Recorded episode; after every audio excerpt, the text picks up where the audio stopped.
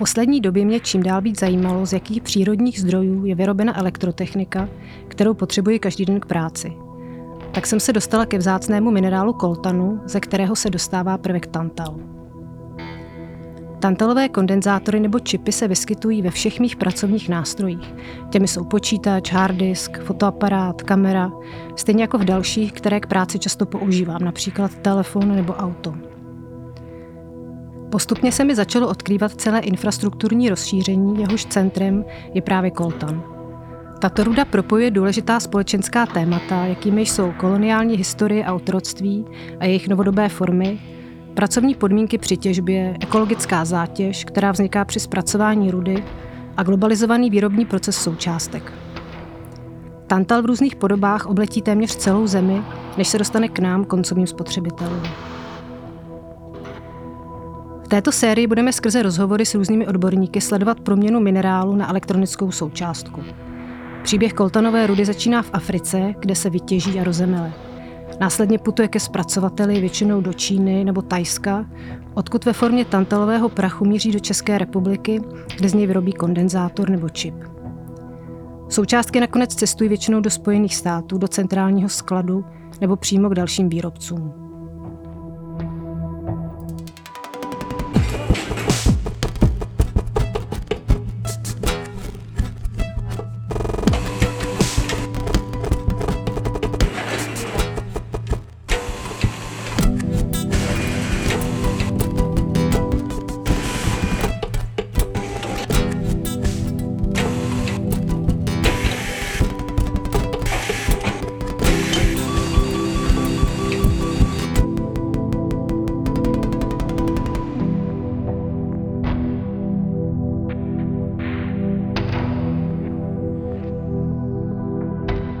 Mineralogickém muzeu Přírodovědecké fakulty Univerzity Karlovy v Praze jsem si povídala s geology Dobroslavem Matějkou a Viktorem Goliášem o vztahu geologie a těžby.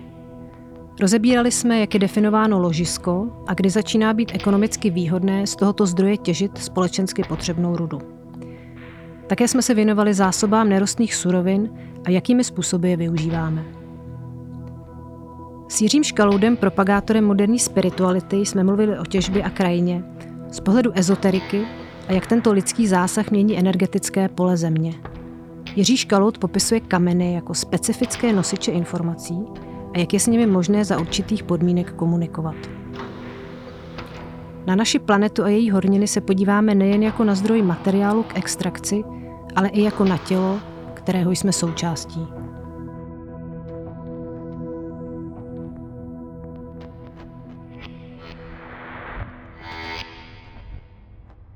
Ložisko je definováno tak, že to je takové nahromadění nerostné suroviny, která, které se dá vytěžit, upravit a prodat se ziskem. Pokud uh, odečtete náklady a výnosy, tak to musí být plus, když to vyjde mínus, tak to není ložisko. Je to subekonomická akumulace nerostné suroviny a nemůžeme to z tady toho pohledu prohlásit za ložisko. Vy musíte to ložisko vyhledat, proskoumat, ověřit, spočítat zásoby a tak dále. A tohle všecko jenom spotřebovává prostředky a žádný zisk teda e, z toho rozhodně není a je to všecko jenom vlastně mínus, mínus, mínus. Furt do toho sypete a nemáte z toho nic. Jo. Pak teprve, když se ložisko otevře, a to taky není sranda, tak eh, když se začne těžit, tak pak z toho nějaký ten zisk teda může být. Jo. A tohle je záležitost na roky. A co mezi tím udělají ty ceny, jo? můžete mít na začátku ekonomický ložisko, pak se najde někde nějaký jako větší, někdo ho otevře rychlejc, nebo má lepší úložné podmínky, nebo cokoliv, jo? a ta cena může jít dolů a už to třeba ani ekonomický nebude. Jo?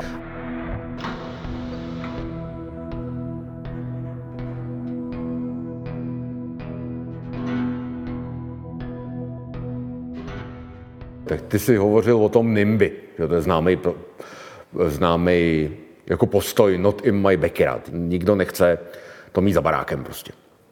Ale ty ložiska tuto vlastnost mají, že jsou na jednom konkrétním místě, tam je ta akumulace, ale ne vedle. Jo. Bohužel u nás v 90. letech ztratil, ztratil tyhle ty karty vzali z ruky z horního zákona. kdy vlastně řekli, že to ložisko je jako každý jiný investiční záměr, že to je jako když prostě někde vybudujete fabriku třeba. No ale to můžete o tu půl kilometru vedle vybudovat a může tam stát, že? když se nedohodnete s jedním majitelem a dohodnete se s druhým a koupíte od něj jeden pozemek nebo se ho pronajmete. A ložisko ne. Prostě. Vždycky v historii mělo jakoby to, vždycky byly ty nerostné suroviny majetkem krále, dneska se to, tomu říká výhradní suroviny, že to je majetkem státu.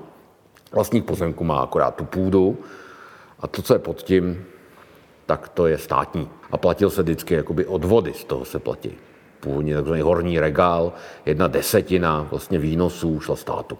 Proto to pro ten stát bylo výhodný, protože z toho plynuli zisky tomu státu. Takže horní zákon to teďka nemá, takže eh, to o tom hovoří od roku 2014 takový další z takových postojů na to, nebo názoru je ten Francis Fukuyama, americký filozof, vetokracie že jsou do sebe už ty, tak ty právní normy tak zakleslí, že nejde nic. Že jsou tak proti sobě postavený. Horní zákon už nemá v ruce tyhle tu silnou kartu, prostě, že, to, že by jí vynes tohle ložisko a prostě to má nějakou vyšší právní sílu. Nemá dneš, dnešní době, bohužel.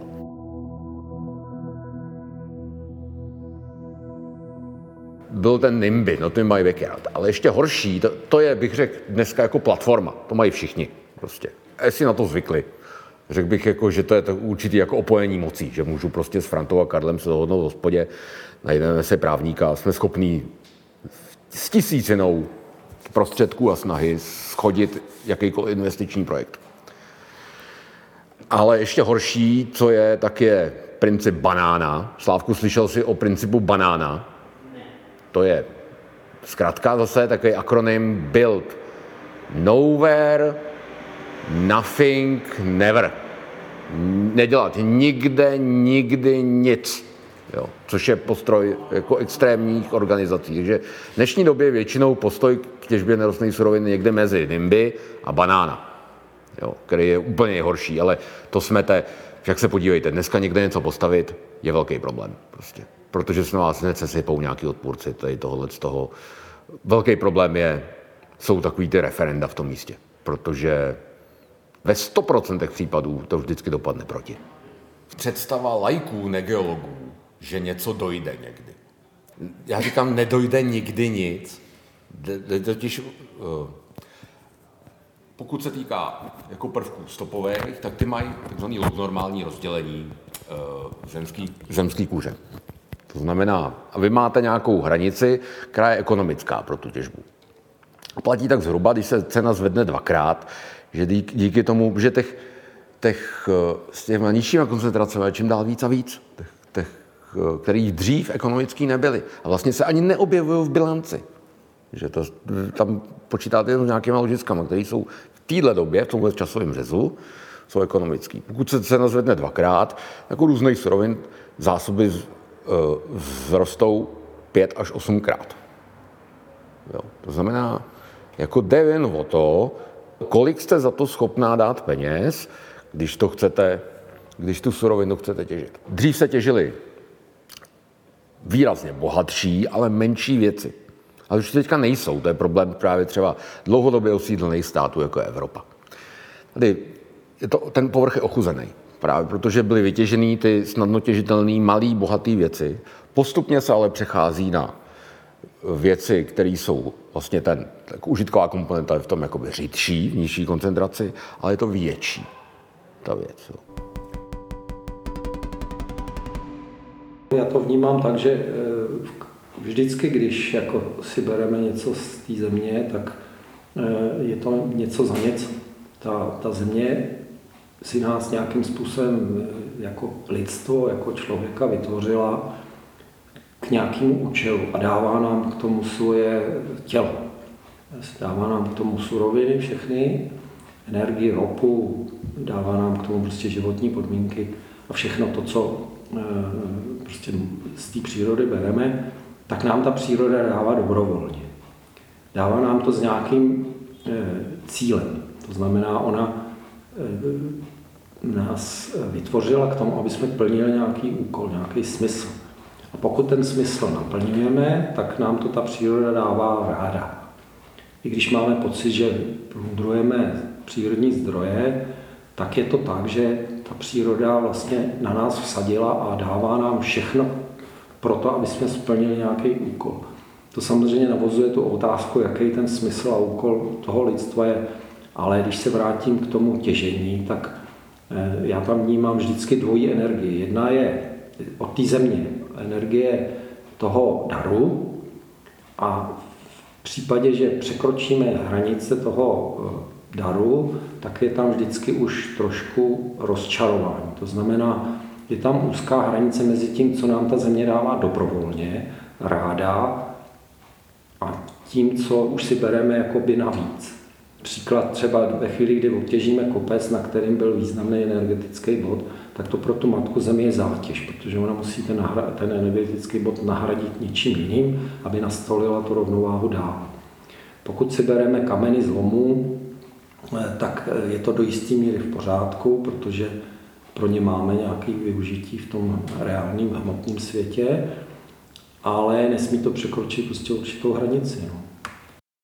Já jsem přesvědčený, že ta, ten povrch té planety, té země, toho suchého, eh, těch souší, je pokryt eh, sítí geomantických energetických bodů, což není nic jiného, než že vlastně ta povrchová energie té planety, která je nějakým způsobem eh, vytvořená nebo vznikla přirozenýma procesama, tak je pokrytá touhletou sítí těch energetických bodů. Ale je to přirozený stav, je to, je to něco, co vzniká bez lidského zásahu. To znamená, každá krajiná energie, pokud je tam nějaký zřídlo energie, pokud tam energie nějakým způsobem z té země vyvěrá, tryská nebo je přítomná, tak, tak je to otázka eh, energetické rovnováhy. To znamená, eh, ta energie tam nějakým způsobem je přítomná. A eh, jak to tak s energií bývá, že ve chvíli, kdy chceme tu energii využít, tak musíme vytvořit proud. To znamená, ten potenciál té energie se musí nějakým způsobem pomocí nějakého vodivého prostředí propojit s něčím, co je energeticky na úrovni nižší. Jinak, jinak samozřejmě žádnou energii nezískáte a ne, nepoteče. Energie není proud, energie není vektor, je to skalár, je přítomná, ale projeví se jenom ve chvíli, kdy dostane prostředníka, to je někoho, kdo ponese energii, to je proud. Takže e, příroda vytváří povrchovou energii přirozeně, ať už je to cokoliv, a ty energetické body jsou přirozenými místy, kde, kde vlastně ta energie je soustředěna.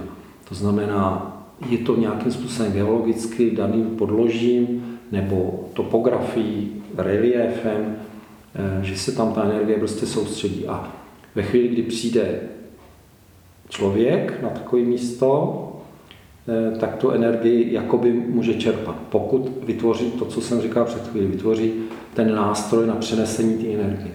A to se dělá mentálním způsobem. No, ale jinak je to tak, že ta příroda, přesně řečeno země, anorganická planeta, vytváří tuhle tu síť těch energetických bodů jako základní nástroj podpory biosféry. O tom jsem, o tom jsem přesvědčen. Takže ty energetické body se vytváří přirozeně tam, kde e, to vyhovuje tomu podloží, tam, kde to vyhovuje matce zemi. E, ať už to považujete za náhodný, přirozený proces rovnováhy, anebo nějakou umělou činnost, to je v podstatě úplně jedno. Eh, záměrnou vědomou činnost. Ale v každém případě, když eh, odtěžíte kopec, na kterým býval energetický bod, tak ta přirozená rovnováha se nastaví znova. Ono, ona ta energie nemůže zmizet. Energie je trvalá, platí zákon zachování energie, takže ta matka eh, země si vytvoří prostě další jiný místo, náhradní. V tom okolí v podstatě stoupá taková ta rozptýlená energie a hledá místo, kde by jakoby se dostala do toho na ten povrch. To znamená, ona si vybere místo, které je poblíž. Proto energeticky prázdní krajiny, když tam postavíte nový menhir, tak je skoro jistý, že se tam ta energie soustředí, protože eh, to je zase ten pramen, ten zdroj té energie, který se z toho z toho rozptýleného, nákumovaného množství dostane nějakým způsobem na ten povrch.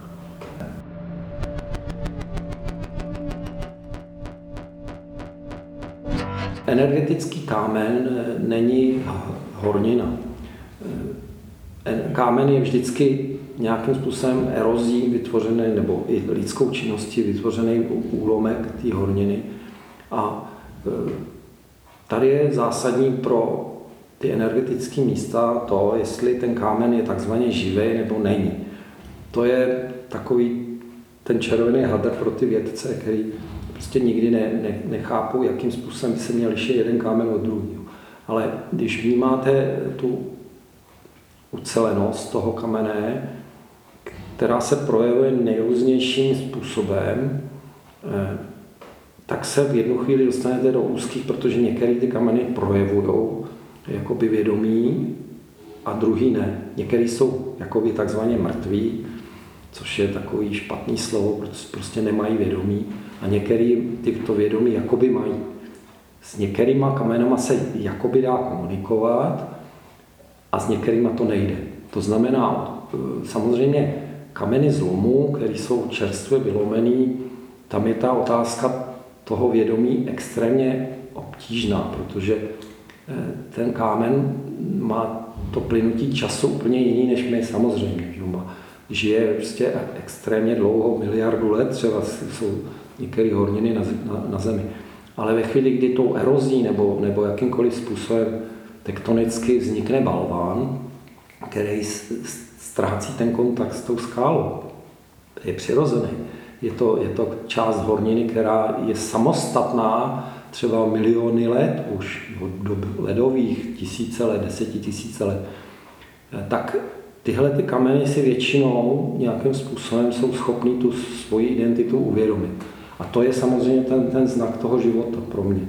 Jo. Ve chvíli, kdy vnímám sám sebe, dokonce některé ty kameny jsou schopní si vnímat, co se kolem mě děje, mají vytvořený oka menhirů, mají eh, senzory, nejenom teplo a tlak a všechny ty fyzikální velikosti, veličiny, ale i ty eh, ezoterické, ty, řekněme, jemně hmotné energie jsou schopní vnímat. Takže oni nás potom vnímají. A ve chvíli, kdy mě někdo vnímá, tak musí být živý. To je jasné, protože projevuje schopnost vnímat, co se kolem mě děje eh, a současně se s nima dá komunikovat. I když ta komunikace je vždycky eh, otázka eh, nastavení mysli. Právě protože ten kámen má úplně jiný časový měřítka. A on, než zaznamená, že tam vůbec jste, tak to trvá prostě desítky, třeba minut Jo, prostě pro ně se pohybujeme jakoby blesku rychle. A to znamená, někdy je to tak, že eh, když chcete, aby vás ten kámen zaznamenal, vy ho zaznamenáte i hned, jo, protože jste u něj, cítíte energetický pole, můžete hledat strany, můžete zjišťovat, co ten kámen dělá. To jsou všechno informace, které přichází od toho kamene k vám. Ale když chcete, aby ten kámen vnímal vás, tak si to musíte odsedět nebo odstát. Oni, oni mají to eh, vnímání té energie prostě pomalejší, extrémně pomalý z hlediska eh, toho našeho vnímání času. Ale samozřejmě ve chvíli, kdy komunikujete, tak tu informaci dostáváte v tom reálném čase, v tom našem čase. To znamená, vy vnímáte nějakou informaci, kterou vy si překládáte. To znamená, ten kámen posílá nějakou energii, vysílá trvalé, ne, ne, bez ohledu na to, jestli tam jste nebo nejste. A vy si to nějakým způsobem dekodujete v hlavě. To znamená, ty zprávy, komunikace přicházejí přes energii. Jemně hmotnou energii, kterou ten kámen vyzařil. A když chcete, aby reagoval přímo na vás, tak tam opravdu musíte být dlouho.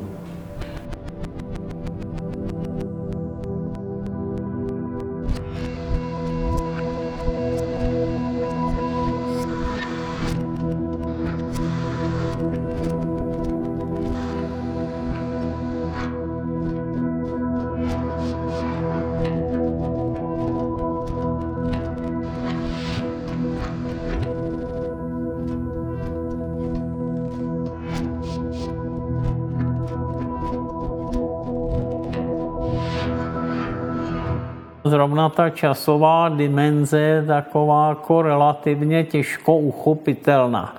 řekněme, že teplotu dokážete nějakým způsobem mají kováři prostě různý barevný škály, když železo je červený, kolik je to stupňů a když to zahřejou až do žlutá, tak kolik je to stupňů, takže eh, ta teplota se nějak přiblížit dá. S tlakem je to horší, ale furt ještě si člověk něco představí, nebo ve fyzice o tom tlaku se mluví, tak eh, možná nějaká představa tam navodit jde, i když samozřejmě v těch hloubkách ty tlaky jsou enormní, s jakýma nikdo do styku běžně nepřijde, ale řekněme, že nějaká představa tlaku jako je taková relativně reálná. Jo, ale ta časová dimenze, to je problém tak vždycky nejvíc to jako znázorňují na tom, že je teda těch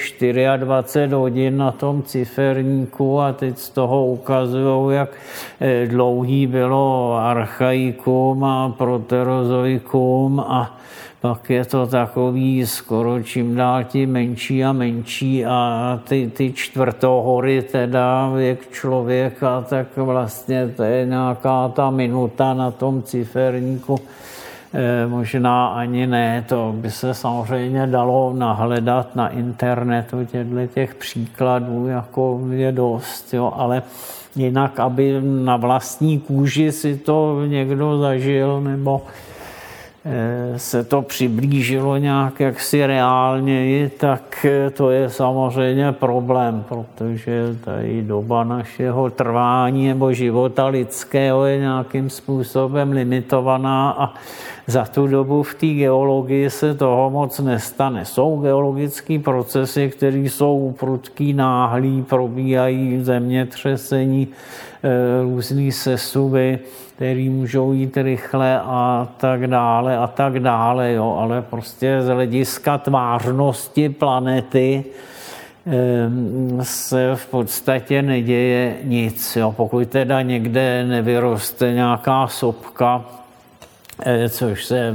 taky jako stalo několikrát, že oral sedlák na poli a teďka před nohama mu vyrostla pomalu sopka Jo, takže některé ty děje teda rychlí jsou, ale je jich velice málo. Eh, když budeme někomu vykládat, že prostě před 400 miliony lety nebo 450 jsme eh, tady měli hory, které sahaly do 6 kilometrů výšky, tak což jsou dneska Andy nebo něco takového, no tak jako to se těžko někomu vykládá. Takže ten geologický čas je teda poměrně špatně uchopitelný, no ale tak eh, s tím toho nedokáže moc udělat. Takže sice je to nerost, ale nějakým způsobem roste, to je pravda.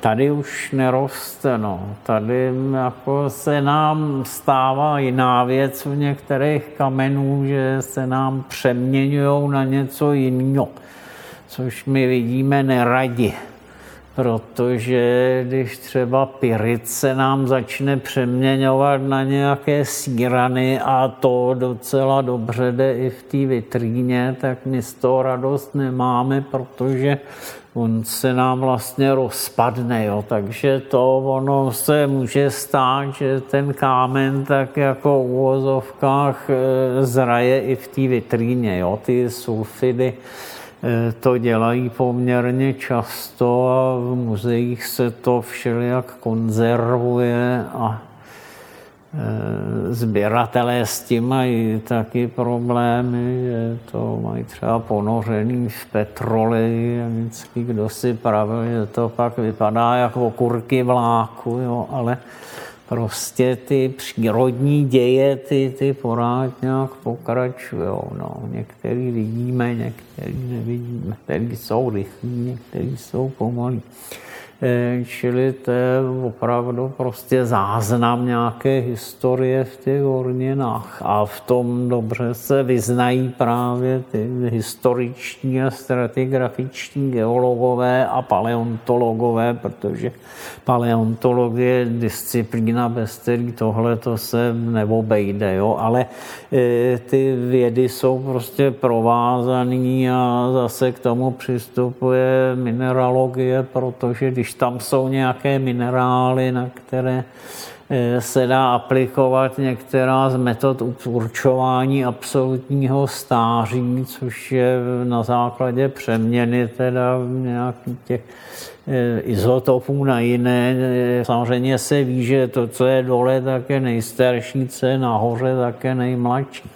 A takhle se na to dlouhou dobu taky v minulosti nahlíželo, protože tady ten, musel bych se podívat, tam je ten takzvaný zákon superpozice, že to, co je nahoře, to je mladší, to, co je dole, to je starší, než to nad tím tak ten je známý někde, myslím, od 17. století, jo, ale až teprve ty metody toho absolutního datování, který teda využívali nějakých těch rozpadových reakcí, tak samozřejmě museli počkat teda až na objev radioaktivity a potom teda Eh, na nějaký stvárnění do nějakých těch metodik, ale pak teprve vlastně tomu, jako, že když jsme věděli, že eh, dole je kambrium a nad tím je ordovik a pod kambriem dole je proterozoikum, tak to se jako nějakou dobu vědělo, ale Eh, až teprve tyhle ty metody vlastně k tomu umožnily přiřadit nějaký čísla těm hranicím. Takže dneska jako ty rozhraní teda máme, máme datovaný, ale je to až teda vlastně otázka toho věku teda po objevení radioaktivity.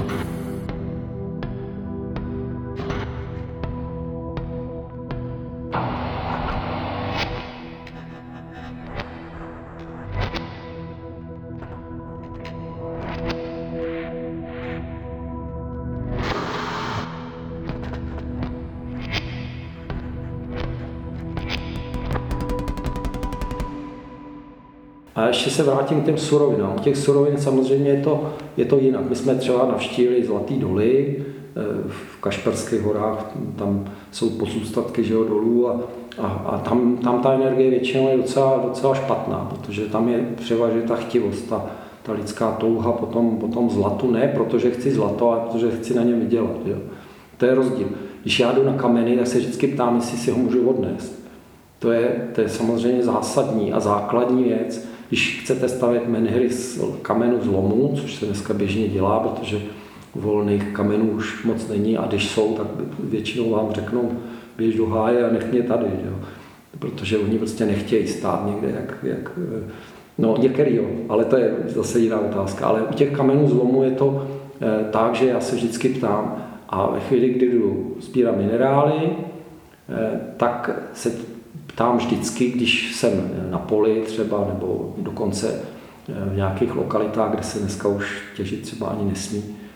Ale když jsem v lomu, kde se těží stavební kámen, tak tam, tam je ten souhlas vždycky okamžitý, rychlej a zásadní, protože ty kameny nechtějí skončit v betonu. Oni nechtějí, aby, aby je rozdrtila drtička. Takže cokoliv si z toho lomu odnesete a je to, je to stavební kámen, tak eh, vždycky ten, i ten malý kámen jakoby reaguje tou energií toho souhlasu. Eh, a pro mě je to taky jediná možnost, jak takový kameny najít a hledat a sbírat, protože plundrovat lokality, které jsou už stokrát přebraný a eh, člověk už tam netěží, takže ta příroda jakoby nějakým způsobem už to místo si zase vzala zpátky, tak tam to je, tam to je jako pro mě nemožné. Když, když se vyskytnou v lomu, nebo i starým lomu, pískovně, eh, v podstatě místě, kde ještě před třeba 50, 100 lety nebo před týdnem ještě byla skála, tak ta energie tam je vždycky taková, jako, jako je podobná jeskyni. Tam se cítíte, jako, by, jako byste byli pod tou zemí. Protože ta země, ta matka země ještě stále v té krátké časové ose, těch třeba 100 let, ještě pořád nepřišla na to, že tam ta skála není. Je to pro ní pořád jakoby zavřený. Až ve chvíli, kdy ten lom třeba zaroste stromama, objeví se tam život, tak to v tu chvíli to začíná být součástí té biosféry. Už to není jizva. To je přesně ten rozdíl, který vnímají ty ekologové, který z těch starých lomů dělají mm, přírodní památky, protože oni vnímají, že tam ten život je zajímavý, je tam unikátní, je, je extrémní. Je to něco, co vlastně ta příroda dotlačila do místa, kde tom, tomu životu příliš nenahrává, nenapomáhá. Takže, eh, ale ona se mění ta energie. Mění se energie z té lidské chtivosti nebo toho zájmu, ten, o tu horninu se mění něco jiného. Takže i tohle je vnímán, se dá vnímat v těch lomech. Stáří lomu, jako pískovna, která zaroste, tvoubou se tam lidi, nebo tam roste rákosy a žijou žáby, tak má energii úplně jinou než pískovna, která je v provozu. Já to, já to cítím tak, že eh, v podstatě je to stejné jako s ropou a s plundrováním jakýchkoliv eh, jiný, jiný suroviny, nebo plundrování už je pejorativní slovo, ale eh, získávání jakýkoliv suroviny za účelem nějakého využití v té lidské společnosti. Cítím to v tom smyslu, prostě ta země se nám dává, jsme její součástí, to znamená, ona vlastně naším prostřednictvím plundruje nebo využívá sama sebe. A pokud ten kámen získáváme eh, s nějakýma negativníma energiemi, jako je například využívání otroku, dětí, na úkor vlastně životního prostředí pro lidi, no tak ten, ta negativní energie přichází a přednostně zůstává ne v zemi, ale v nás. To není otázka té země, ale lidí. To znamená, ve chvíli, kdy si ničíme životní prostředí, tak si ho neničíme planetě. Je to jedno. Ale ničíme ho pro sebe. Planeta před třema a půl miliardama let měla 90% oxidu uhličitého ve vzduchu, žádný kyslík. A vůbec jí to nevadilo, ona, ona to nepotřebuje. Ona si to rovnováhu v té energii nastolí vždycky. Životní prostředí není otázka života planety, ale života biosféry, lidí a všech okol ostatních druhů. Stejně tak jako na téhle planetě už těch pokusů bylo několik o to, o to inteligentní rasu, aspoň tak to říkají ezoterici, že už těch civilizací, řekněme globálních civilizací bylo několik a my jsme další a jsme v okamžiku extrémních změn, které jsou v rámci toho geologického času jsou měřitelný s expozí, to je jasný, možná ještě rychlejší, tak eh, my jsme ohroženi samozřejmě. A pokud se nepovedeme, pokud se zahubíme, no tak planeta pokrčí virtuálně svýma ramenama a začne znova. Že? Takže pokud ji neroztrháme na kusy, a dokonce i když ji roztrháme na kusy, tak ono se to zase slepí. Že? No, akorát toho potrvá zase pár miliard let. No. To ohrožení není z planety, Nakonec eh, ty suroviny, které ta planeta schraňovala nějakým způsobem poměrně dlouho, tak eh, přes zákon o eh, entropii a o všech těch, těch, proto je taky planeta živá, že jo? protože to snižování té entropie evidentně vede, vede nebo dělá jenom, jenom živý vědomí. Ale ona prostě to udělala za nějakým smyslem a účelem. A za stejným účelem a smyslem vytvořila tu biosféru jakožto, jakožto povrchovou slupku, která nějakým způsobem té planetě eh, k něčemu slouží. Nevím, jestli k tomu budeme se o tom bavit, ale je to prostě nějaká evidentně součást toho energetického systému té planety. Proto energetický povrchový, povrchová síť bodů a ley lines mimochodem, které je propojují, přenáší tu energii z jednoho místa do druhého, vyrovnávají, harmonizují a tak dále. Eh, pokud my zklameme, no tak planeta bude ho muset začít znovu. No.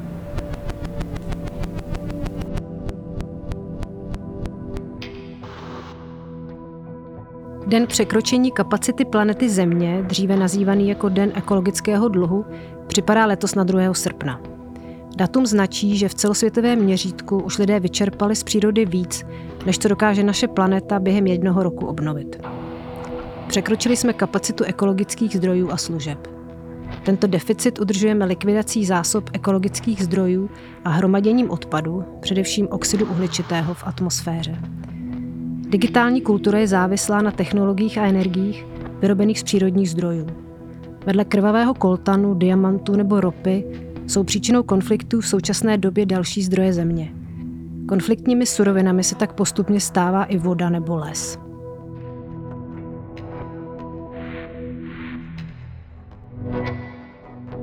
ložiska něčeho už prostě jsou nějaké suroviny, o kterých už se několikrát tvrdilo, že eh, všechna ložiska budou vyčerpána v roce 2000, 2020 nebo tak nějak a nikdy se to vlastně nepotvrdilo.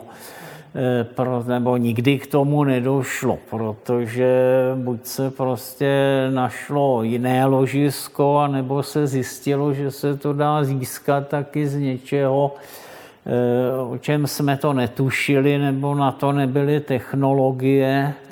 Eh, samozřejmě taky v recyklace hrajou nějakou roli, jo, ale v podstatě zatím ty základní suroviny Eh, nikdy nedošly, i když furt prostě jsou nějaký takový, o kterých se uvažuje, že ty zásoby jsou poměrně omezený. Eh, klasická je ropa, ale prostě zatím vždycky ta ropa byla někde, buď kde se tak úplně nečekala, nebo byla někde hlouběji.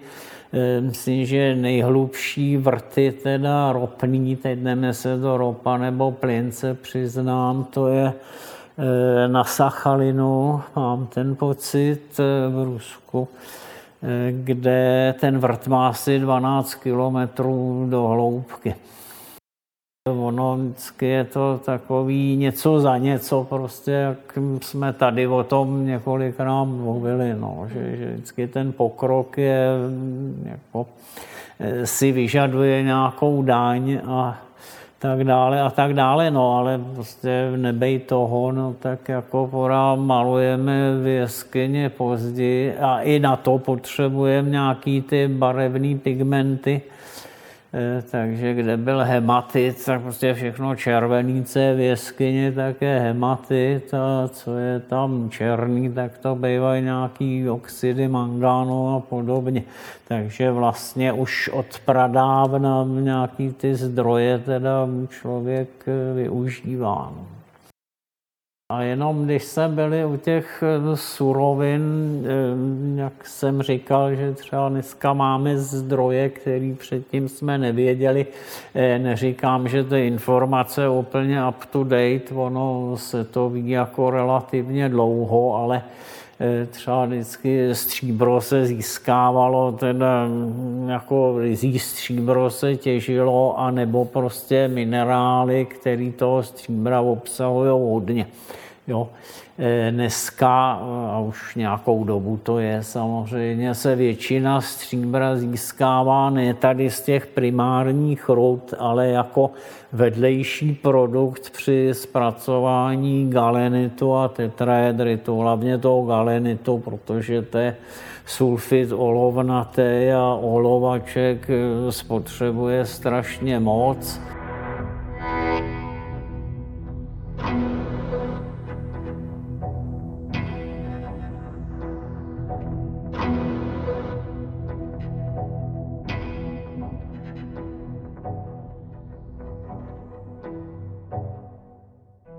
Suroviny obecně v sobě nesou energie té těžby, ale ta energie ubližuje zase jenom nám, pokud je nějakým způsobem takhle chtivá. To znamená do toho kovu nebo zlata. Zlato je typický příklad, protože tam je ta chtivost extrémní.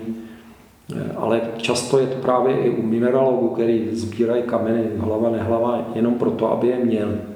Tak se objevuje negativní energie, když to mám říct tak ošklivě, protože negativní energie je stejný nonsens jako pozitivní energie, ale, ale budíš energie, která nám ubližuje. Ale ubližuje zase jenom nám, tomu kameni je to fakt úplně jedno. Takže to spojení té těžby s tou negativní energií je vždycky jenom otázka toho člověka. To znamená, to se samozřejmě nes, nes, nestratí zpracováním, naopak zase tam přibývají další, další křivdy a nespravedlnosti. Eh, takže ten výsledný produkt samozřejmě může dost ubližovat člověku. Povrchová energie planety je všudy přítomná a je nějakým způsobem nerovnoměrně rozložena.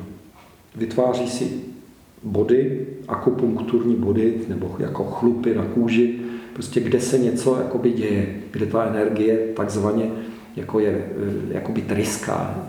Já říkám radši, že je tam prostě víc přítomná než v jiných místech, protože je to prostě jakoby zdroj. Studánka taky neteče, dokud ji neuděláte odtok.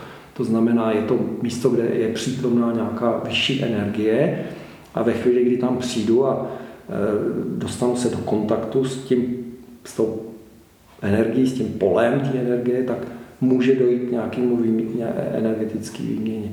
Ale stejně tak ta eh, studánka, jakoby, když překročí nějakou hranici, tak začne samovolně vytékat.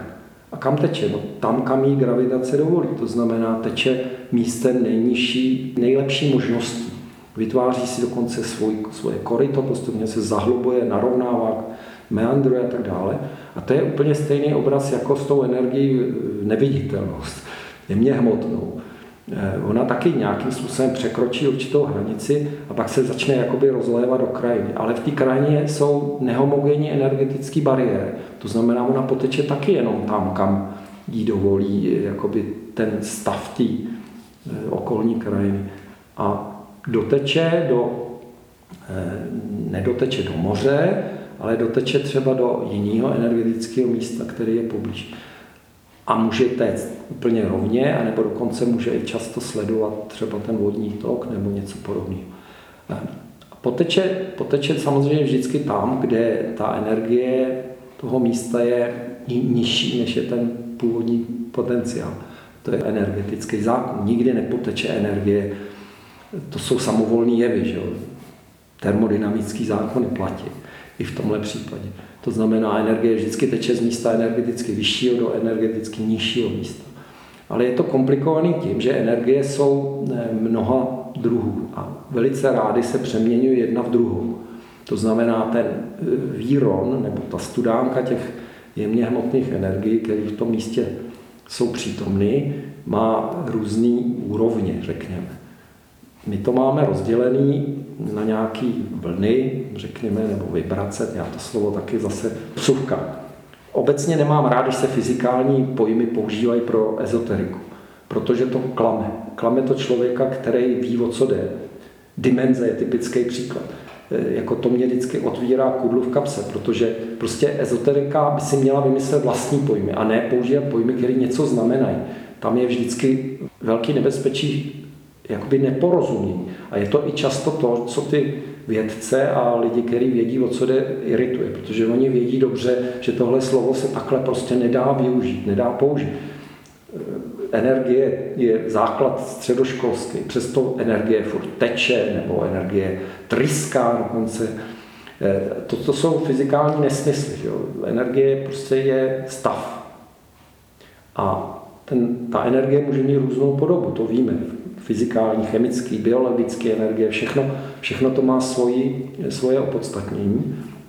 A já říkám, že ezoterika by si měla vymyslet vlastní slova. A jemně hmotná energie je výborný, protože to ve fyzice není nic. Jo. Jo. Naše vlny nebo obrazy jednotlivých nuancí té energie jsou taky vymyšlené. Je to, je to něco, co souvisí s, to, s tím působením té energie. Takže ta energie má spoustu úrovní, řekněme. A to druhé místo má zase jiný energie. A oni se vyměňují zájemně, to znamená, tady je vyšší energie ta a ta, a ta teče do toho bodu B a z bodu B zase něco teče zpátky. To znamená, ty energetické leyline jsou vždycky jakoby eh, cesty, kudy se ty energie mohou, mohou pohybovat mezi dvěma bodama a jsou, jsou obousměrný ve většině případů. Pokud já jako člověk přijdu do toho místa a vnímám energie eh, komplexní, tak mám pocit, že je tam vždycky přesně to, co zrovna potřebuju. Ale ono je to tak, že eh, v případě, že něco potřebuju, tak toho mám nedostatek a to místo, které je, řekněme, kompletní, tak vám dosune přesně ty energie, které zrovna máte v nedostatku, protože je energeticky vyšší. A naopak některé energie od vás můžou proudit zpátky k tomu kameni. Proto ty kameny se říká, že vám odebírají energii na jedné straně a na druhé vám ji zase vrací. Ono je to většinou tak, že vám odeberou to, čeho máte moc, ať už je to takzvaně pozitivní nebo takzvaně negativní energie, a na druhé straně vám vrátí to, čeho máte málo. To je vlastně takový fyzikální, řekněme, popis těch léčivých účinků těch kamenů. Pracuje to všechno na úrovni e, zákona o zachování energie. Nikdy nemůžete dostat víc, než e, ten kámen má, to nejde, to, to samovolné proudění nikdy nebude. A vždycky znamená to e, do jisté míry ponížení vlastní energie. To, to, to souvisí s tím napojením na ten kámen a do jisté míry i s velkou pokorou.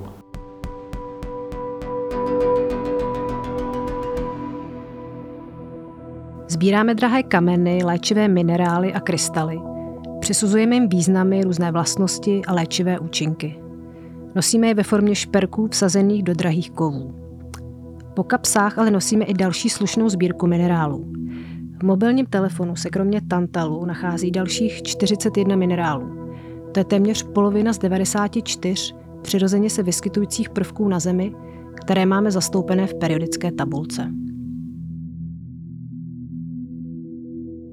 Jako v podstatě extrémně řečeno, mezi člověkem a kamenem není úplně zásadní rozdíl v tom, pokud ten kámen živý, má vědomí. Takže já to vnímám tak, že kromě té, řekněme, mobility, i když ty kameny jsou taky pohybu, že jo, vrásnění a nevím, tektonika, ledovce, pohyb je tam taky. Právě u těch volných kamenů, které jsou dlouhovolný, tak ten pohyb je významnější a tak dále. Bludný balvany, to je krásný příklad.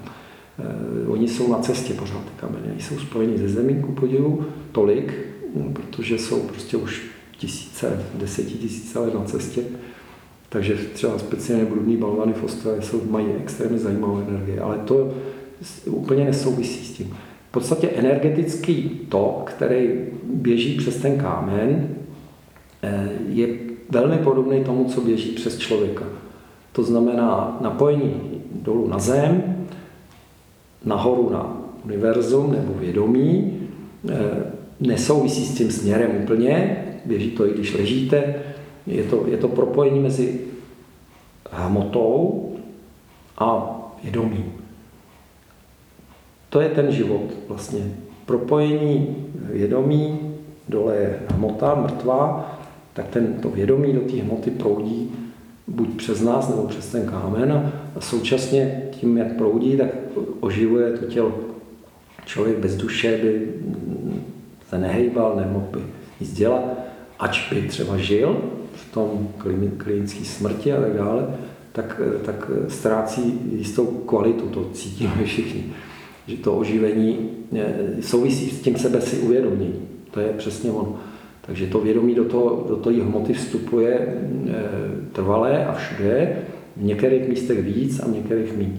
To samé platí v tom směru druhý. To znamená, ta jemně hmotná energie té hmoty, té planety, jako těla planety vyzařuje do, tý, do toho kamene, soustředí se do toho kamene, stejně tak jako do nás a, a fičí zase nahoru. To jsou obousměrné výměny.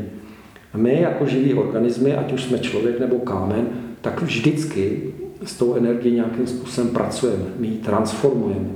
Ale ta transformace té energie probíhá vždycky tak, že já si beru nějakou základní kvalitu, ať už je to ze zhora nebo ze spoda, a přeměňuji, transformuji do něčeho jiného.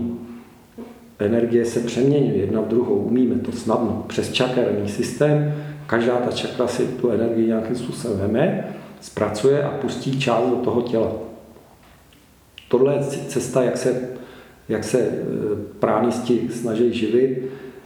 Čikung, všechny ty energie, které využívají pránu, nebo čchy, nebo jak tomu říkají, tak vlastně dělají přesně toto. Oni se snaží zachytit co nejvíc ty energie, která skrz ně prochází. Ve chvíli, kdy máte dokonale vyladěný čakry a prochází váma energie na 100%, tak jste mrtví.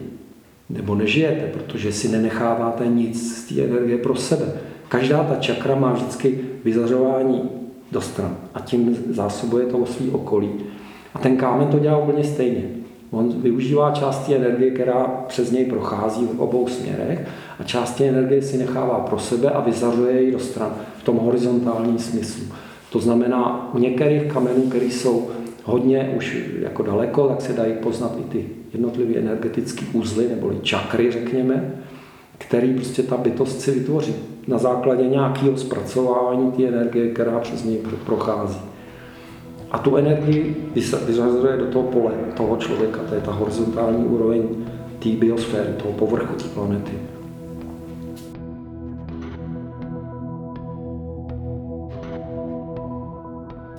Jak jsem říkal, ty energetické místa se posouvají, oni se mění. Oni jsou spojení s nějakým místem, ale hledají si to nejlepší cestu. To znamená, ve chvíli, kdy tam stojí menhir, tak ten menhir jako, jako nějaký hromosvod tu energii soustředí do sebe a najednou je tam energetické místo. Když menhir odstraníte a postavíte místo něj kostel, třeba 10 metrů vedle, no tak co ta energie udělá? Ona začne stoupat a najde si zase nejvhodnější cestu. To znamená, přesune se do jiného menhiru. A kostel, jakožto kamenná stavba, není nic jiného než hromada kamení. To znamená, oni, oni, ona, ta energie prostě využije tu stavbu toho kostela a přirozeným způsobem se harmonizuje do nějaké rovnováhy. To znamená většinou do té osy nebo kříže toho kostela. Prostě to, každá, každá hmota si vytváří svý energetický pole a ty cesty ty energie si vždycky najdou to, to správné místo. To znamená, není to tak, že by ty lidi věděli, kde mají stavět kostely. Čím mladší kostel, tím víc tohle platí, protože ve středověku určitě žádná taková geomantická ezoterika už nebyla žádaná a rozhodně ne, na ní nikdo, kromě, řekněme, církevních řádů, který to vedli jako tajné učení, a to byly za, začátky benediktíni, že jo, a tyhle ty nejstarší eh, církevní řády tohleto učení měly, ale později se to změnilo v herezi a hřích a už to nikdo ne, nedodržoval. Pražský kostely jsou často postaveny na geomantických místech a tam to platí ještě, ještě dobře, ale jsou to ty nejstarší stavby, ale později ty stavby vznikaly tam, kde se to lidem hodilo a proto ta energie tam taky se přemístila ve chvíli, kdy se to zase hodilo matce zemi. Proto jsou některé kostely prázdní, některé ne.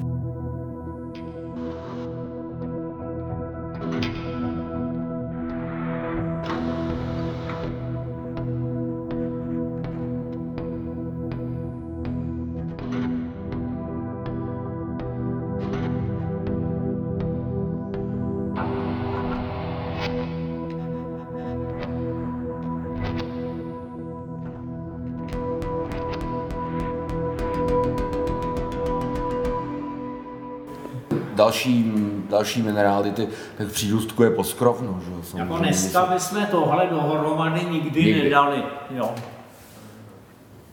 Nikdy. Když se nic ne, ne, neděje, tak ono se to jako rychle vyzbírá ty lokality a pak už tam není nic. Musí jako něco běžet, musíte do té země trochu štourat a ty, ty okna do toho jako světa podzemního otvírat, abyste na něco takového narazila. Že jo? Ale když se to máme čistě z geologického hlediska, tak jako že jo, pro nás to jsou zdroje informací, kterými jinak nezjistíme. Jo. My si můžeme udělat vrt, jo, ale vrt je bodová informace. Když to, když máme lom, tak tam už toho vidíme víc, když máme důl, tak to taky vidíme víc, ten jde někam do hloubky, třeba do kilometru, nebo dokonce u nás bylo prvně dosaženo hloubky tisíc metrů příbrami. Jo, takže prostě pro nás to jsou všechno informace, kterými si jinak neopatříme. Jo, a potom se dá prognózovat, jaký ty ložiska budou v té hloubce, jaký budou mít charakter a jak bude potřeba je těžit. Jo, to všechno můžeme, ale musíme mít ty informace a ty na povrchu prostě neseženeme. Ono stejně teda, jak eh, možná říkali ten Honza, že jo, tam se to vytěží, ale potom ta nejbrutálnější úprava, co jako nejvíc teda kontaminuje to životní prostředí, tak se dělá v Číně, že jo, se... protože tam mají jiné normy na ochranu no, životního prostředí, ten, jo, takže tam přejede. To je i důvod, proč třeba, že pro ty telefony, co je mnohem, zá, mnohem zajímavější než, než to, ten tantal, tak jsou zásný zeminy, který potřebujete, máte ve sluchátkách, neodjemový magnety třeba a i jiný tam jsou určitě nějaký komponenty. No, nakonec Geos, to je ta naše planeta a e, takže od toho je geologie, no, to je jako... To je podle mě jakoby, jako důvod, proč máme takový nápad. Samozřejmě tady jsou jako progresivisti, našla byste. Našla byste. No, ale moc jich není. Pokud jsou někde nějaký starý lomy a takovéhle věci, většinou to je pak jako druhově bohatší ta lokalita, že tam ta přirozená, nejlepší je přirozená subcese, ne umělá rekultivace, přirozená subcese, že takovéhle lokality jsou nakonec zajímavější a druhově bohatší, než kdyby to tam bývalo nebylo. To, to, co máme, tak buď vypěstujeme na poli, vypěstujeme v lese, nebo vytěžíme ze země. Nic jiného nemáme. Včetně i vody, že samozřejmě. Velký obory tady jsou hydrogeologický, kde se, kde se hodnotí uh, zásoby povrchových podzemních vod, prostě, kde jsou, kde pod, který potřebujeme, prostě voda je život, že. Prostě, takže i tohle to dělají geologové, takovéhle věci. A taky to musíme určitým způsobem jako chránit, ale využívat. Že?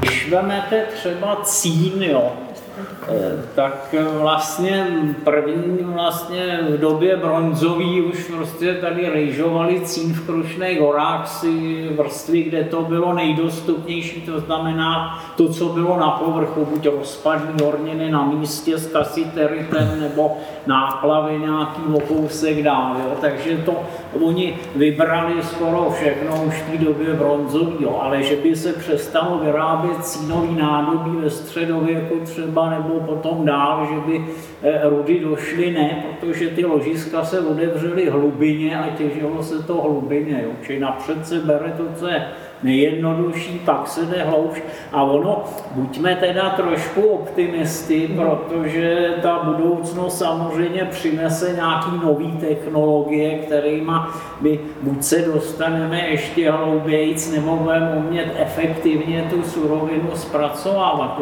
Ona řada prvků vlastně ani nebyla v minulosti v těch vzorcích, co se brali, stanovovaná, protože jsme nevěděli k čemu, nebo nikdo nevěděl, k čemu to může být dobrý.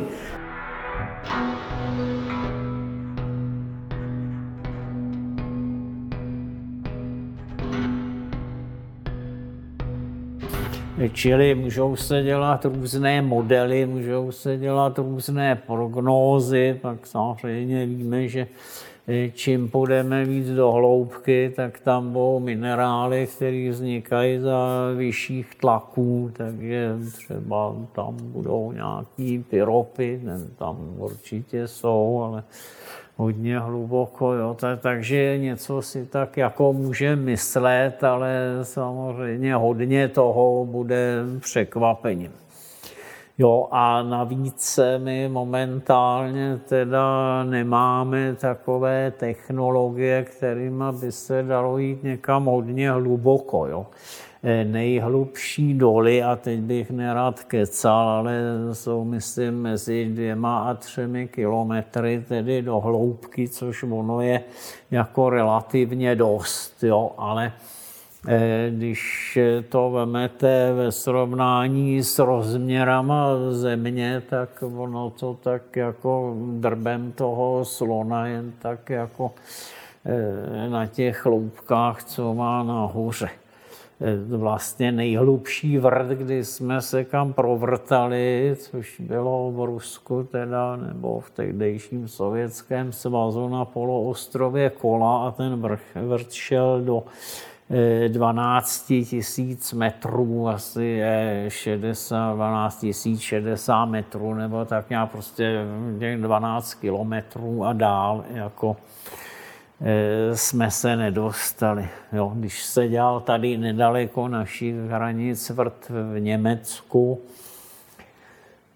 tak eh, ten došel asi do 9 kilometrů a nějakých metrů ještě navrch a dál už to prostě taky nešlo. Jo. A to měli vyvrtaný ještě, pardon, takzvaný předvrt asi do 6 kilometrů, kde eh, si prostě zkoušeli, jak se bude chovat to vrtný náčiní, protože do hloubky roste teplota, jak známo, a ono potom, když eh, jedna věc, když to pracuje někde na povrchu nebo v nějaký takový v podstatě pokojový teplotě a druhá věc, když se to dostane někam, kde je 200-300 stupňů a teďka ty nástroje zda musí otáčet a vrtat a eh, veliký tření tam jsou ještě k tomu a takovýhle věci. No. Takže my se tam zatím jako do těch větších loubek nedostaneme. Jo a 12 kilometrů to vlastně pořád jsme v zemský půře protože do svrchního pláště, což je ta nejbližší vrstva pod tou kůrou, tak u nás máme někde, on není úplně rovný, eh, tak eh, od mezi 30 a 40 kilometrama, jo. takže zatím tam neumíme z takové loupky získat ani tu bodovou informaci, ten vrt, na to, aby jsme tam něco těžili. Ale jednou na to třeba dojde. Pokud tam budeme chtít jít, tak eh, bude potřeba tomu nějakým způsobem přizpůsobit technologie, o kterých dneska samozřejmě nemáme ani ponětí.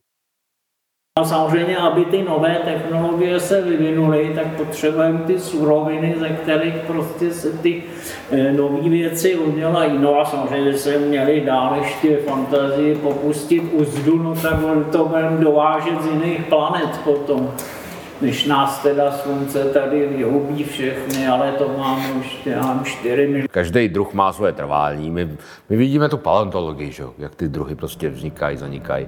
To je dobře vidět, ty, ty časové horizonty. Který člověk má tady vyměřený čas. Já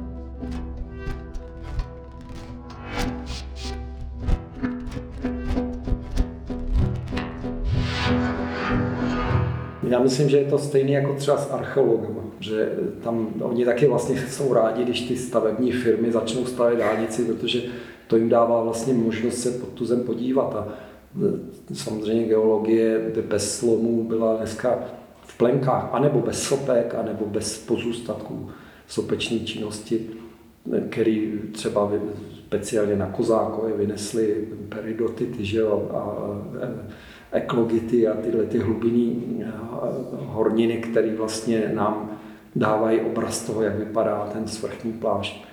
Eh, bez toho by to prostě nešlo, protože prostě hloupneš pár kilometrů do země se zatím nejsme schopní bodí a oni, oni jsou zvědaví, je to touha po poznání. Že jo? A touha po poznání mimochodem je velmi žádaná z hlediska matky země, takže to je jeden z důvodů, proč nás vytvořila. Touha po poznání je základní program, který jsme dostali. Tohle hodně souvisí třeba s tou teorií té Gáji, která vlastně e, říká, že planeta je živá, ale k tomu samozřejmě je to tak, že vlastně ta planeta, když e, si nás vytvořila a jako základní motor té existence nám dala to touhu po poznání. Proto máme takový touhy a cítíme jako ne, nezbytně, aby jsme se podívali na té planetě všude. Když jsme se poprvé podívali do vesmíru, ať už třeba prostřednictvím těch satelitů nebo člověčíma očima, podívali jsme se na tu zemi zvenčí, tak to pro tu zemi bylo významný energetický skok a změna. Ona se najednou vlastně uviděla jako v zrcadle, protože do toho lidského vědomí, do toho pole, který je součástí té planety, se najednou dostal ten vnější obraz. Ona se předtím nikdy neviděla zvenku. Že? Takže v tu chvíli nastala významný energetická, významná energetická změna i v poli toho, toho té země, té gáje. A to platí o všem. Všechny poznatky, které jako lidstvo schromáždíme, ať už je to o těle Matky Země, to je vlastně jedno, jestli je to geofyziologie toho, těch procesů, kdy ta země vlastně získává informaci o tom, jak sama funguje. Stejně jako medicíně, fyziologie popisuje funkci a nachází významné objevy v fyziologii těla, tak ta země to naším prostřednictvím získává prostřednictvím geologie o sobě taky. A to samé získává o tom světě kolem. Protože jedním z obrazů života je to, že zkoumám svět kolem sebe. A my jsme, si, my jsme jako lidstvo byli vytvořeni jako optimální nástroj k pozorování světa kolem. Takže ta planeta, a protože nemá oči, ale vnímá energie jiným způsobem, tak si nás vytvořila, aby jsme ten svět zkoumali, ale nejenom její tělo, ale i to, co je okolo ní, slunce a sluneční soustava vesmír hledá kontext té své existence, smysl své existence v rámci celého vesmíru. Stejně jako ho hledáme my. Všechno souvisí s tou činností. Naše tělo je vytvořené eh, z atomů, molekul, minerálu, všeho toho a to všechno je součástí těla Matky Země. To znamená, my nejsme fyzicky jako, jako člověk, jako bytost, nejsme nic jiného než Země. Jsme součástí země, tedy i součástí přírody. Nejsme z jejich procesů nějak vyděleni. Jsme jednou z její částí, stejně tak jako další živé nebo neživé organismy. Uvědomujeme si naši závislost na elektronických zařízeních, ovšem naši závislost na surovinách a živlech planety Země už podstatně méně. S těmi je ale digitální průmysl úzce svázaný.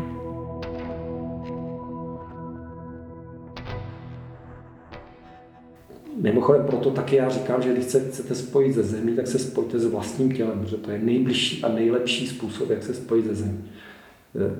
Ve všech těch aspektech. Žádný mentální obrazy nejsou potřeba představy o tom, jak prorůstají kořeny blbost. Tělo je základní a jednoznačně stoprocentní součástí matky země.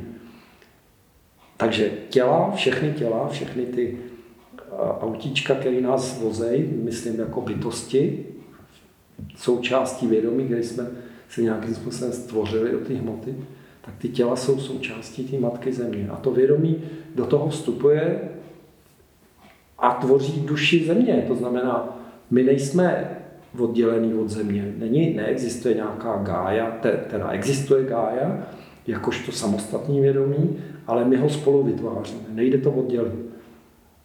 Neříkám, že když by lidstvo z planety zmizelo, že planeta zanikne. Ona má svoje vědomí, ale to vědomí je do jisté míry jenom základní. Je to, taková, je to takový ten BIOS toho zemského komputeru a ten software, to složitý a to ty aplikace, když to mám říct takhle divně, tak ty aplikace tvoří ten život, protože ten vytváří ty složitý nástroje toho poznání, a nakonec i ty homeostáze té planety. No teď samozřejmě následuje ta otázka, eh, co tím smyslem té existence vlastně je, co ta planeta vlastně zamýšlí tím, že nás vytvořila. Že? Když si vydefinuju, co to ten vlastně ten život má, jaký jsou jeho projevy, jaký jsou jeho definice, tak jednou z těch definicí je třeba obnova. Je to, je to obnova toho života. To znamená, život přirozeným způsobem se snaží nezaniknout. To znamená, tvoří potomky a to hmotné tělo, které se opotřebovává, nějakým způsobem se snaží zreprodukovat. A může se to stát třeba tak, že součást planety Země, to je lidstvo, osídlí a oživí Mars. A tím svým vědomím, tím pře, pře, přesazením toho lidského vědomí na jinou dosavat, řekněme, mrtvou planetu, i když tam ty základní biosy u těch planet zůstávají taky, Existují planety, které jsou evidentně živí, to zase ezoterici na dálku jsou schopní vám říct, který jsou který, a některý ne, některý prostě neprojevují tu, ty známky, tu odezvu těch životů. Takže když se vám povede přemístit ten život, tu, řekněme, tu, ty aplikace na jiný BIOS, když prostě přenese to vědomí toho lidstva, v tom celku, ne v jednotlivcích, ale v tom celku se přenese na jinou planetu, tak vlastně najednou z toho života na té Zemi vzniká druhá planeta s vědomím. E, toho, ty vyšší úrovně. To si myslím, že je součástí toho, čemu my říkáme to rozšiřování toho života, že, že vlastně máme tendence pořád zvětšovat teritoria. A ona ta planeta to bude mít taky tak. A proto taky tomu dává veškerou energii. Nabízí nám veškerý zdroje, sadila vlastně babank na to, že sami sebe zničíme, a, ale to samozřejmě by zničilo i část té planety, že ona by zase spadla do toho stádia nějakého vývoje výrazně nižšího. Že jo? A musela by znova začít stavět tu, tu nadstavbu, ty programy toho života, toho takzvaného života, té biosféry, to znamená toho, toho rychlého života. Ale ona by to dokázala, udělala, ale nerada. Že jo? Takže ona vsadila všechny své zdroje, které pro nás těch x miliard let vytvářela, vsadila na jednu kartu. To znamená, že se nám je podaří využít dřív, než se zničíme. Tímto podcastem jsem chtěla zviditelnit materialitu médií, ukázat spletitě propojený vztah mezi přírodou a technologiemi a náš vztah k obojímu. Snažila jsem se o to skrze dohledání mechanismů a postupů výroby elektronických zařízení, stejně tak jako zdrojů, ze kterých se vyrábí. Ukázat neustálé přemysťování hmot spojené s výrobním a dodavatelským řetězcem až k vyrobené součástce. Kondenzátory a čipy z Lanškrouna cestují do centrálního skladu ve Spojených státech a odtud dál k jednotlivým výrobcům různých zařízení. Cesta minerálu ale ani tady nekončí. Je to další téma elektronického odpadu, které by si zasloužilo svůj vlastní díl nebo celý podcast. Příběh se uzavírá kruhem, kdy se vyřazené, zastaralé, ale i funkční nebo nová elektronická zařízení a jejich součástky odvážejí zpět na africký kontinent, do Číny a dalších míst. Více či méně regulované vývozy končí na skládkách elektronického odpadu, kde produkují toxiny, znečišťují místní vodu, vzduch a půdu. Těžba, zpracování, výroba a odpad jsou fenomény, které se nachází mimo naše zorné spotřebitelské pole. Více nebo méně vědomně aplikujeme přístup NIMBY, ale technologie využíváme i s vědomím použité levné práce, ekologické zátěže a socioekonomických důsledků v místech dění. Na jedné straně je násilí, chudoba a vykořišťování, na druhé neekonomické plítvání za účelem zisku. Pro mě, jakkoliv překvapivě, vyznívá tento podcast nakonec pozitivněji, než jsem myslela. Pokud se jako lidstvo zničíme, jak poukazuje ezoterik Jiří Škalout, nebo přijmeme náš časově vymezený úsek tady na Zemi, jak zmiňuje geolog Viktor Goliáš, planeta sice nerada, ale zabere a začne znovu. Měli bychom se ale snažit, aby nás domělý konec světa zastihl všechny v klimatické a sociální spravedlnosti. Měli bychom se více zajímat o to, jak měnit k lepšímu nejen technologie, ale životy lidí a našeho životního prostředí. Jak upřednostnit dobrý život pro všechny před tržní logikou, zaměřenou na maximální zisk.